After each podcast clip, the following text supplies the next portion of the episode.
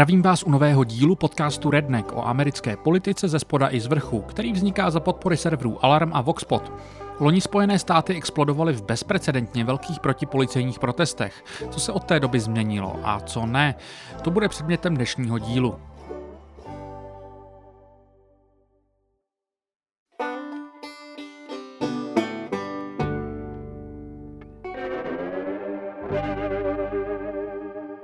Na tento díl jsem se chystal dlouho a taky mi dlouho trval.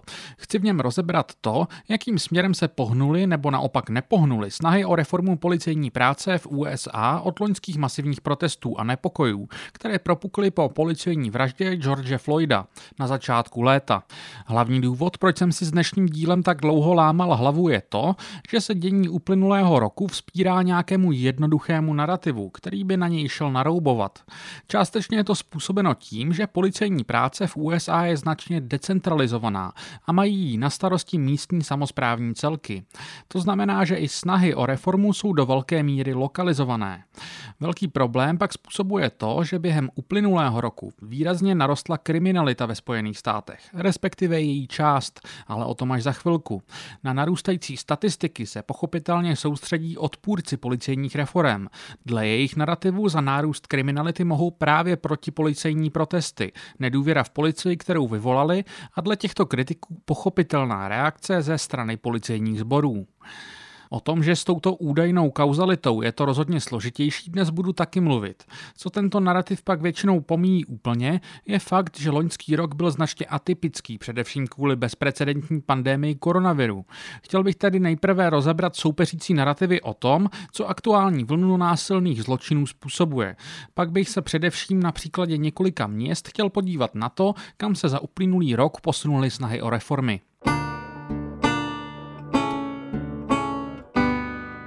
Nejprve jednoduchá fakta. Loňských protipolicejních protestů se účastnilo enormní množství lidí. Odhady se pohybují v desítkách milionů a média je proto právem označují za největší v americké historii. Stejně tak ale nejde rozporovat nárůst zločinnosti. Jak už jsem ale upozorňoval v minulém segmentu, nejde mluvit o nárůstu zločinnosti jakožto celku, napříč jednotlivými kategoriemi. Tím nechci nic minimalizovat, protože nárůst se týká především jednoho z nejzávažnějších zločinů ze všech – vražd. Stejně tak jde u těchto závažných zločinů o nejvyšší nárůst v absolutních číslech, který Spojené státy kdy zažily. Už o něco mírnější nárůst zaznamenaly krádeže aut, napadení a střelby. Celková míra zločinnosti ale naopak klesla. Máme tu tedy poměrně atypickou a paradoxní situaci, kdy sice míra zločinnosti jako celek klesá, ale ty nejzávažnější zločiny narůstají. V kontextu loňských protestů se pak v celku nabízí, že odpůrci policejních reforem říkají zjednodušeně něco v těchto intencích. My jsme vám to říkali, nemůžeme házet policii přes palubu, musíme naopak drakonicky zasáhnout. Tedy v zásadě ta samá písnička, která dominovala americké debatě o trestně právních a policejních otázkách v uplynulém půlstoletí. Při podrobnějším pohledu se ale začíná vše komplikovat. Mezi oblíbené argumenty zastánců policejních reforem patří fakt, že nárůst násilného zločinu byl loni, s tím, že dostupné statistiky ukazují na pravděpodobné pokračování i letos, celonárodním fenoménem. Vůbec se netýkal jen těch měst, které zvažovala nebo i schválila rozpočtové škrty týkající se policejních sborů. Stejně výrazně se projevila naopak i ve městech, kde vládnou jasně propolicejní republikáni. Například komentátor Radley Balko upozorňuje, že vzhledem k tomu, že ve velkých městech častěji vládnou demokraté, jsou v seznamu těch měst, která loni zaznamenala největší nárůst vražd. Ta republikánská zastoupená disproporčně více. Dalším oblíbeným terčem demokratů je dostupnost zbraní v U S A. Poukazují na nárůst nákupů zbraní na začátku pandémie, ale někteří také považují za nutné zpřísnění současných regulací. Podle nedávné studie vydané v akademickém časopise Injury Epidemiology sice v období loňského března až června stouply nákupy střelných zbraní v U S A o celých čtyři celá tři milionu. Studie zároveň ale dochází k tomu, že mezi místy se zvýšenými nákupy a místy se zvýšenými zločiny spáchanými střelnými zbraněmi není jasná korelace. Jedním ze závěrů, ke kterým dochází Rob Arthur a Jeff Asher ve svém článku na webu Vox, je, že se začátkem pandémie jednoduše značná část Američanů začala běžně nosit zbraně, které už předtím měli, ale nechávali je doma. Jak to tedy je? Můžou za nárůst zločinnosti zbraně, nedůvěra v policii a její důsledky nebo pandémie?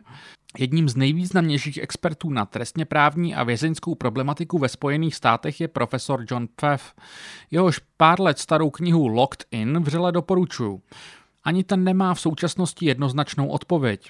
Upozorňuje ale, že z dostupných statistik vychází, že na spoustě míst v U S A se začala míra násilných zločinů zvedat už před protesty a z nich vyplývající výraznou vlnou medializace reforem policejní práce. Pfaff cituje Davida Abramse z Pensylvánské univerzity. Výsledky jeho studie ukazují, že nárůst byl velmi různý v různých městech. Někde klesala zločinnost do začátku lockdownu a pak začala stoupat. Někde pokračoval pokles i během lockdownu a situace se obrátila po nástupu protestů. Některá místa zaznamenala vyšší míru po celý rok a ani lockdown, ani protesty ji na první pohled neovlivnily. Pfaff upozorňuje, že lockdown mohl vést k zvýšení zločinnosti skrze přerušení nejrůznějších sociálních programů, zhoršení ekonomické situace a celkový stres způsobený nejistou budoucností. Stejně tak uvádí, že je na snadě, že protesty demotivovaly policii, byť zmiňuje studie zabývající se vliv starších protipolicejních protestů například ve Fergusonu na policejní práci s tím, že tento efekt není rozhodně nějak jednoznačný. Pfaff zároveň zdůrazňuje, že aktuální data je třeba brát s notnou dávkou opatrnosti a že jasně o příčinách aktuálního nárůstu budeme mít až za mnoho let. Mně osobně přijde stejně jako Pfaffovi nesmyslné vylučovat jak koronu, tak množství zbraní, tak protesty jako dílčí příčiny amerického nárůstu vražd, byť bych rozhodně nečekal, že budou jako příčiny rovnocenné. Zároveň ale konkrétně u protestů nevím, proč by to mělo znamenat, že reformy americké policejní práce nejsou žádoucí. Jen to ukazuje, že budou jistě náročně prosaditelné, což asi nikoho nepřekvapí. Pfaff dále rýsuje cestu k reformám, která je podle něj v tuto chvíli možná. Tím se dostáváme k samotnému kontroverznímu sloganu Defund the Police, okolo kterého je toho hodně namluveno, ale málo kdo mu podle mě plně rozumí. Já se jim tady dnes nebudu v abstraktní rovině zabývat, protože jsem to dělal před rokem v díle o protestech a protože mi přijde lepší podívat se na konkrétní příklady z konkrétních měst. Jenom pro kontext připomenu, že Spojené státy žijí, co se policejní práce týče, stále ve velmi propolicijní paradigmatu, které bylo nastoleno v reakci na stoupající míru zločinnosti od půlky šedesátých let do začátku devadesátých. Od té doby zločinnost až doteď víceméně klesala, nicméně k uvolnění zpřísněných zákonů nedošlo. Hlasy po policejních reformách sílily postupně do přelomu tisíciletí, ale doteď moc velký efekt neměly a právě míra frustrace ze setrvání pro policejního statu quo byla jednou z primárních rozbušek loňských protestů. Jak jsem tu naznačoval, loni cestu k na první pohled radikálnímu sloganu Defund the Police vydláždily dvě dekády snahy o střídmější reformy, které ale nikam nevedly. A ano, samozřejmě jdou nalézt příklady lidí, kteří pod tímto heslem skutečně volají po de facto policejní abolici. Byť i většina z nich, bych si troufal tvrdit, vidí tento cíl jako dlouhodobou aspiraci, spíše než úkol na následující měsíce. Těmi se ale tady nezabývat nehodlám, protože mi důležitější přijde práce lidí, jako je John Pfaff, kteří k americkému problému s násilím a obří vězeňskou populací přistupují velmi prakticky a nevyhýbají se nepříjemným reáliím. Jak jsem zdůrazňoval, policejní reformy jsou do velké míry v gesci místních samospráv. Jakkoliv některé z nich začaly koketovat v poslední době se změnou kurzu, nejde zatím o nic dramatického. Některé státy se pak dokonce předem snaží změnám zabránit tím, že schvalují zákony, které omezují možnost svých měst dělat škrty v policejních rozpočtech. Nejvýrazněji tak učinila asi Florida, ale dohromady podobnou legislativu v nějaké podobě zvažuje deset států. Jiné státy zase odebírají pravomoce lokálním prokurátorům, kteří jsou ve většině Spojených států voleni a v poslední dekádě se objevila hrstka tzv. Progresivních prokurátorů, kteří se snaží změnit trestně právní paradigmata. K jednomu z nich se dostanu i v rámci následující části, ve které bych se chtěl podívat například několika měst, co vlastně v uplynulém roce zvažovali, či dokonce už prosadili.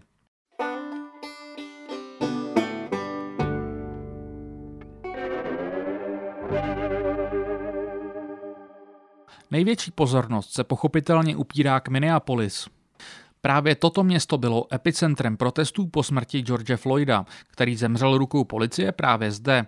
Stejně tak zdejší zastupitelé slibovali největší změny, když se loni v létě většina zdejších radních zavázala pod heslem Defund the Police takřka rozpustit zdejší policejní sbor. Jejich vášně ale rychle opadly a nic takového se zřejmě nestane. Dva následné konkrétní návrhy, které byly předneseny v průběhu podzima a na začátku letošního roku, už počítají se zachováním minneapoliské policie, ale to neznamená, že by nepřinesly změny. Lednový návrh by například zrušil požadavek sedmnácti policistů na každých sto tisíc obyvatel a dal městské radě větší kontrolu nad policejním sborem. Za dalším návrhem stojí spolek Yes for Minneapolis, v rámci kterého by byla osekána gesce policejního sboru. Představitelé spolku rámují svůj návrh značně jinak, než jaká byla nejostřejší rétorika protestujících loni v létě. Když policie nezastavuje řidiče za drobné dopravní přestupky, jakým jsou tmavá skla nebo neobnovená registrace, šetří jim to čas na to, aby se mohli soustředit na násilné zločiny a mohou vyšetřovat vraždy, řekla pro N P R jedna z členek spolku. Podotýkám, že v Minneapolisu taktéž stouplo množství vražd a během první půlky letošního roku tu byl zabit víc než dvojnásobek lidí v porovnání se stejným obdobím loni. V uplynulých letech se přitom místní policii podařilo vyřešit průměrně asi šedesát pět procent vražd. V tomto bodě by zastánci reforem mohli najít společnou řeč s demokratickým starostou Jacobem Freyem, který se sice stavěl proti svým radním, když volali po de facto abolici, ale opakovaně vyjádřil podporu proto, aby se policie soustředila více na násilné trestné činy než na dopravní přestupky. Debata o podobě policejní práce v Minneapolis tak rozhodně není u konce. Reálně se však primárně stalo to, že celkové zrušení policejního sboru je ze hry. Loni v létě sice rada přesunula asi milion dolarů z policejního rozpočtu do zdravotnické přihrádky, kde má sloužit pro účely programu prevence násilí, o těch více za chvilku. Tato částka ale představovala něco málo přes půl procenta loňského policejního rozpočtu. Na přelomu roku pak schválila rada nový rozpočet, který byl na letošní rok o sedmnáct milionů nižší než loni, ale počítá se zachováním všech osm set osmdesát osm pracovních míst policistů.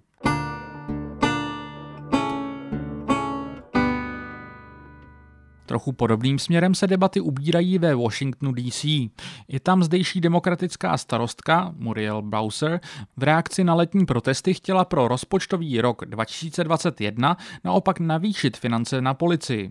Její plány překazili radní, kteří návrh pozměnili. Policejní rozpočet seškrtali o pět celá čtyři procenta a asi třetinu této částky vyčlenili opět na preventivní programy.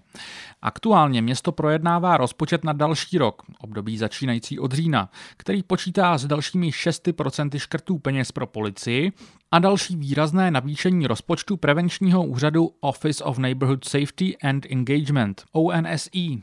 Jak uvádí Washington City Paper, i tak by operoval policejní sbor v D C s rozpočtem přesahujícím půl miliardy dolarů a zachoval by si přes čtyři celá osm tisíců policistů. Rozpočet O N S E by se navýšil o sto sedmdesát dva procent, ale agentura by zaměstnávala padesát osm lidí i v nafouklé podobě. V aktuální podobě sice rozpočet zdvojnásobuje nábor nových strážníků ze stovky na dvě, ale místní policejní ředitel varuje, že zaučení nových najatých policistů pochopitelně trvá nějakou dobu. Starší mezitím odchází do důchodu nebo do jiných zaměstnání. Podobně jako v Minneapolis nachází místní politici v D C odpověď v tom, že se snaží přesměrovat část policejní práce do rukou jiných. Součástí projednávaného rozpočtu je i nový program, který by přesměroval ta volání na tísňovou linku, která se týkají duševního zdraví, dopravních nehod a parkování specializovaným pracovníkům a tím mimo jiné uvolnil ruce policistům. Teoreticky by tak mohl tento program snížit čas dojezdu policistů k závažným případům.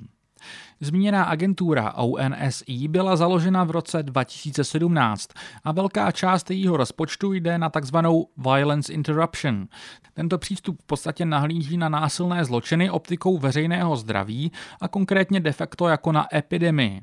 Vše je samozřejmě podloženo daty, která ukazují, že velkým problémem násilných zločinů je jednoduše to, že násilí plodí násilí.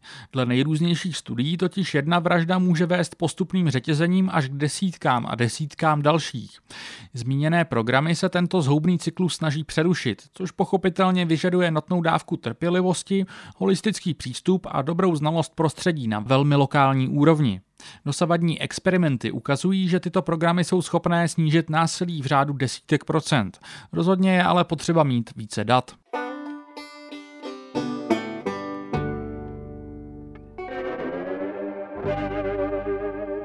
Krátkou zmínku si zaslouží také San Francisco, především proto, že jedno video odsud v posledních týdnech obletilo svět. Ukazuje maskovaného muže na kole uprostřed prodejny lékárenského řetězce Walgreens, jak z reálů sype zboží do velkého odpadkového pytle a během pár vteřin ujíždí z obchodu na kole. Podle serveru Fair o této jedné krádeži vzniklo v různých médiích více než tři sta zpráv. V narrativu odpůrců trestněprávních a policejních reforem má toto video ilustrovat de facto anarchii, do které se Spojené státy propadají. Poukazují na referendum z roku dva tisíce čtrnáct, ve kterém si Kaliforňané odhlasovali, že nenásilné přečiny se škodou do devět set padesát dolarů budou klasifikovány jako přestupky a nikoliv jako trestné činy, tedy misdemeanors a felonies. Překlad a převod z amerického právního systému je pochopitelně přibližný. Mediální hysterii umocnila samotná firma Walgreens, která v té samé době oznámila, že bude údajně kvůli nárůstu krádeží v obchodech v San Francisku rušit sedmnáct poboček. Deník San Francisco Chronicle ale upozorňuje, že firma ruší pobočky napříč Spojenými státy už od roku dva tisíce devatenáct a ve stejné době, na jakou je naplánováno rušení poboček v San Francisku, ruší ještě více poboček v New Yorku, ve kterém, cituji San Francisco Chronicle, žádná epidemie krádeží neprobíhá ani podle Walgreens, ani podle newyorské policie. Autor článku Adam Johnson také cynicky poznamenává, že čistě finančně daleko závažnější případ krádeže z loňského roku si podobnou mediální pozornost nevysloužil. Tehdy ovšem šlo o mimosoudní vyrovnání ve výši čtyři a půl milionu dolarů, ke kterému se Walgreens uchýlili v případě krácení svých kalifornských zaměstnanců na mzdách. Zpátky ale k zmíněnému incidentu. Co se týče vlivu referenda z roku dva tisíce čtrnáct, je pravdou, že do roku dva tisíce osmnáct se množství krádeží v obchodech v San Francisku zvedlo v průměru asi o polovinu. Pak ale začalo opět padat přibližně na stejnou hladinu jako v letech před referendem. Zároveň bych se opět rád odkázal k Johnu Pfaffovi, který spílá nad tím, že spousta kritiků reforem podává kalifornské zákony tak, jako kdyby zloději, který ukradne zboží v hodnotě pod devět set padesát dolarů, nic nehrozilo. To je pochopitelně úplný nesmysl. Pachateli přestupku stejně tak hrozí nejrůznější přímé i nepřímé postihy, od ztráty zaměstnání až po čas strávený za mřížemi. Pfaff dále zdůrazňuje, že je otázkou, jak mohlo za nárůst krádeží v obchodech zmírnění trestů a jak moc laxnější vymáhání ze stran policie. Nejzajímavější experimenty, co se týče policie a trestně právní problematiky, probíhají pravděpodobně ve Philadelphii. Nejde ani o příliš velkou novinku. Místní prokurátor Larry Krasner patří mezi nejvýraznější tváře mezi takzvanými progresivními prokurátory a byl zvolen už v roce dva tisíce sedmnáct. Jak rád upozorňuje v dnešním díle často skloňovaný John Pfaff, pokud máte stereotypní představy o tom, jak se voliči vztahují k problematice práva a pořádku, možná vás překvapí, že progresivního Krasnera vynesli do úřadu hlasy lidí z oblastí ve Filadelfii s nadprůměrnou kriminalitou. Je zde vidět, že nespokojenost se současným stavem a větší vystavenost zločinu se rozhodně nemusí projevovat požadavkem přísnějších sankcí. V roce dva tisíce sedmnáct vyhrál Krasner všeobecné volby se sedmdesát pět procent hlasů. Letos obhájil v demokratických primárkách s sedmdesát dva procent. Ve Filadelfii, kde je asi sedmkrát více registrovaných demokratů než republikánů, to znamená, Znamená, že má vítězství v podzimních volbách takřka jisté. Krasner je vcelku ideálním příkladem progresivního trestně právního reformátora. Ve svém vítězném projevu po primárkách zdůrazňoval, že obyvatelé Filadelfie odmítli politiku strachu. V uplynulých čtyřech letech Krasner tlačil například na to, aby bylo větší množství vražd souzeno jako vraždy třetího stupně, u kterých je dle pensylvánských zákonů vyžadován minimální trest deseti let odnětí svobody, spíše než jako vraždy druhého a především prvního stupně, u kterých Pensylvánie vyžaduje doživotní vězení bez možnosti propuštění. John Pfaff v souvislosti s tímto zmiňuje, že dle mnoha studií má daleko výraznější odrazující účinek to, jestli bude pachatel odsouzen, nikoli v délka trestu. V tomu ostatně podporuje pět let stará studie amerického ministerstva spravedlnosti, která zdůrazňuje totéž. Proto Pfaff vypichuje potřebu, aby například právě Philadelphský policejní sbor, který se Krasnerovým reformám velmi brání, zvýšil podíl vražd, které je schopný vyšetřit. Za loňský rok to zvládl ani ne u půlky. Krasner se také proslavil tím, že odmítá žalovat některé případy nelegálního držení zbraní.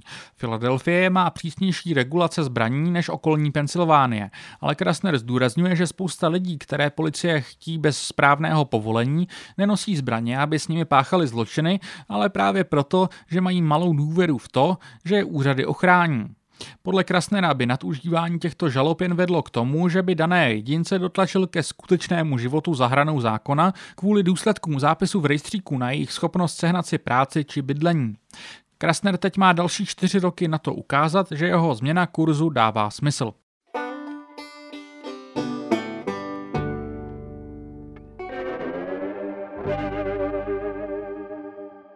Na opačném konci Spojených států se restrukturalizace policejního sboru řešila v Austinu v Texasu. Austin je tak trochu demokratickou oázou ve stále ještě spíše republikánském Texasu, což vysvětluje, proč je mu v médiích věnovaná taková pozornost. Další věcí je, že rozpočet na fiskální rok dva tisíce dvacet jedna vypadá na první pohled jako poměrně radikální změna. Rozpočet zdejšího policejního sboru klesl téměř o třetinu, z čtyři sta třicet dva na dvě stě devadesát dva milionů. Realita je ale opět o něco méně dramatická. sto dvacet jedna milionů z tohoto sto čtyřicet milionového poklesu totiž není tak úplně škrt, ale spíše právě zmíněná restrukturalizace, která přesouvá některé programy, které doteď formálně spadaly pod policejní rozpočet, do nové kategorie, alespoň prozatím. Zároveň zaslouží zmínit, že Austin je čtvrtým největším městem v Texasu, ale v přepočtu na hlavu utrácel dosud za policii nejvíce z celého státu. Přímo škrtnuto je tedy asi pět procent policejního rozpočtu, v rámci kterého se počítá s tím, že policistů bude ve městě o sto padesát méně, z aktuálních necelých dvou tisíc. Další úspory mají přinést krácené přesčasy, které jsou u spousty policejních sborů v U S A poměrně štědré. Co se týče restrukturalizovaných sto dvacet milionů, přibližně čtyřicet milionů z toho přesunu je nazváno Reimagine Fund. A u těchto programů zatím není jasné, jestli budou zrušeny nebo jenom odděleny od policie. Spadají sem například specializované jízdní jednotky, jezerní jednotka nebo mládežnický program. Dvě třetiny pod názvem Decouple Fund jsou pouze odděleny od policejního rozpočtu a alespoň podle místního webu The Austin Bulldog nejsou v praxi oddělené až tak moc. Sem spadá například klasifikace forenzní laboratoře mimo policejní rozpočet. I zdejší policejní šéf Brian Manley se obával, že teď bude policii trvat déle, než stihne dojet po tísňovém volání na místo činu. Nicméně zdá se, že i v Austinu směřuje vše k změněným prioritám. Jak uvádí N P R, Manley například vítá variantu, že by se policie nezabývala výjezdy, které se týkají duševního zdraví. Austin je podle mě dobrým obecným příkladem, jak Defund the Police reálně probíhá.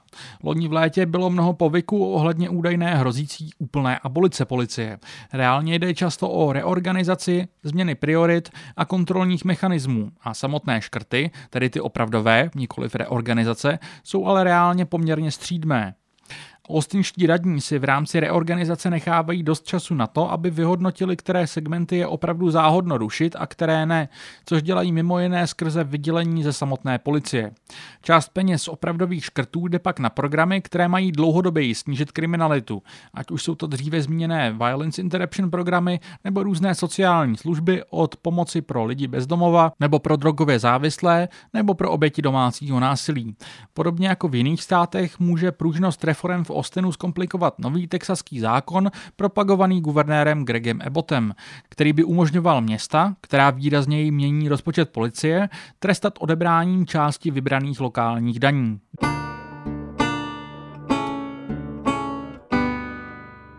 Dnešní poslední krátkou zastávkou bude New York. Zdejší politika ve vztahu k práci policie je v běsném stavu už několik let. Velký podíl viny na tom nese aktuální starosta Bill de Blasio, který přicházel do úřadu s reformátorskými sliby, následně se ale nechal naprosto převálcovat zdejším policejním sborem tak moc, že si New Yorkčané dělali legraci, že jejich starosta naprosto zmizel z veřejného života.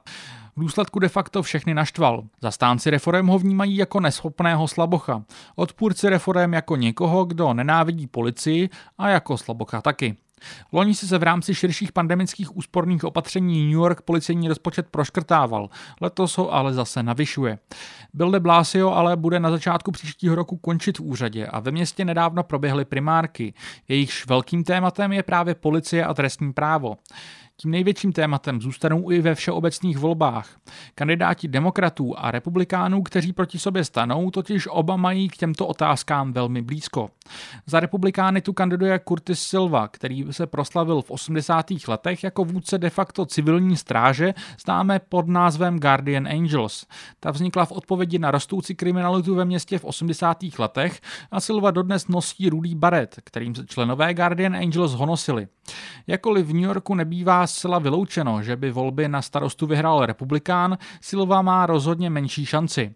Jeho demokratický oponent není ale ve věci potenciálních vztahů s policií o nic méně zajímavý. Je jím bývalý policista Eric Adams. Adams je vcelku zvláštní typ a jeho minulá kariéra u policie rozhodně neznamená, že by byl nejpravděpodobnější budoucí starosta New Yorku k policii nekritický. Adams v primárkách sám boj proti zločinu tematizoval a vykresloval kontrast mezi svými postoji a reformátorskými frakcemi demokratů. Zároveň ale sám kdysi vstoupil k policii na základě své vlastní zkušenosti s policejní brutalitou a během své policejní kariéry bojoval proti rasismu v policejních řadách. Po odchodu od policie vcelku rychle vystoupal newyorskou politikou a zvěsti o tom, že hodlá kandidovat na starostu, se objevovaly už řadu let. Alespoň zatím je tedy v otázkách reformy policie do jisté míry rébusem. Je otázkou, jestli využije svou policejní minulost pro prosazení reforem, které by se nepolicistovi prosazovaly hůře, nebo naopak se mu svou minulostí boje proti rasismu podaří ukonejšit reformátory v zájmu zachování statu quo. Sice ještě ani neproběhly všeobecné volby, ale je jasné, že New York bude v otázce budoucnosti americké policie hrát velkou roli. Je nepravděpodobné, že by na tom cokoliv změnil i fakt, že v červenci do té doby narůstající čísla vražd ve městě výrazně klesly.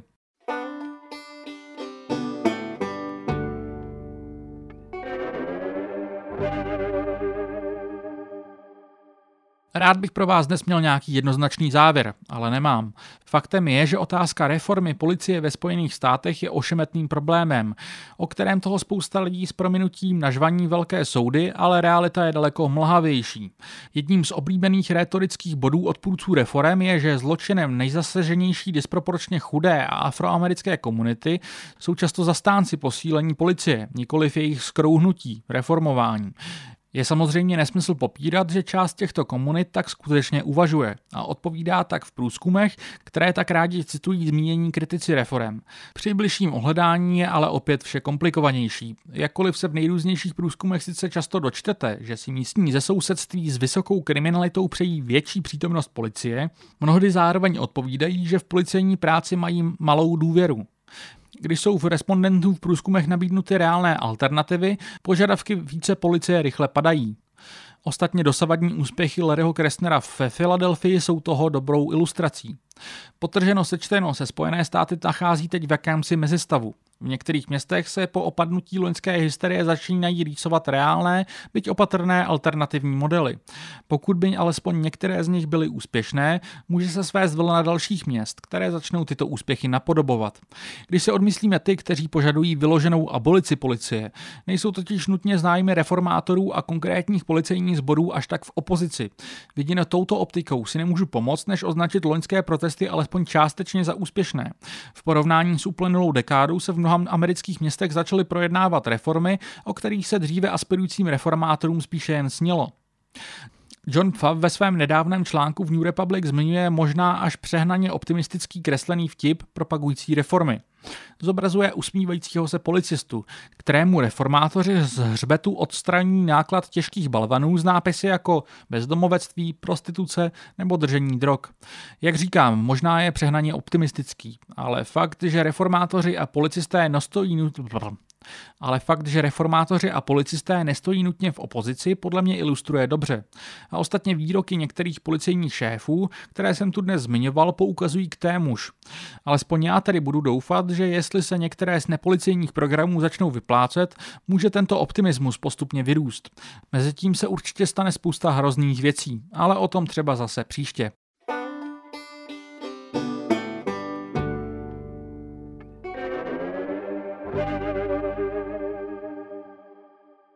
Na závěr bych vás chtěl vyzvat, abyste se přihlásili k odběru mého Substacku, který najdete na adrese redneck tečka substack tečka com.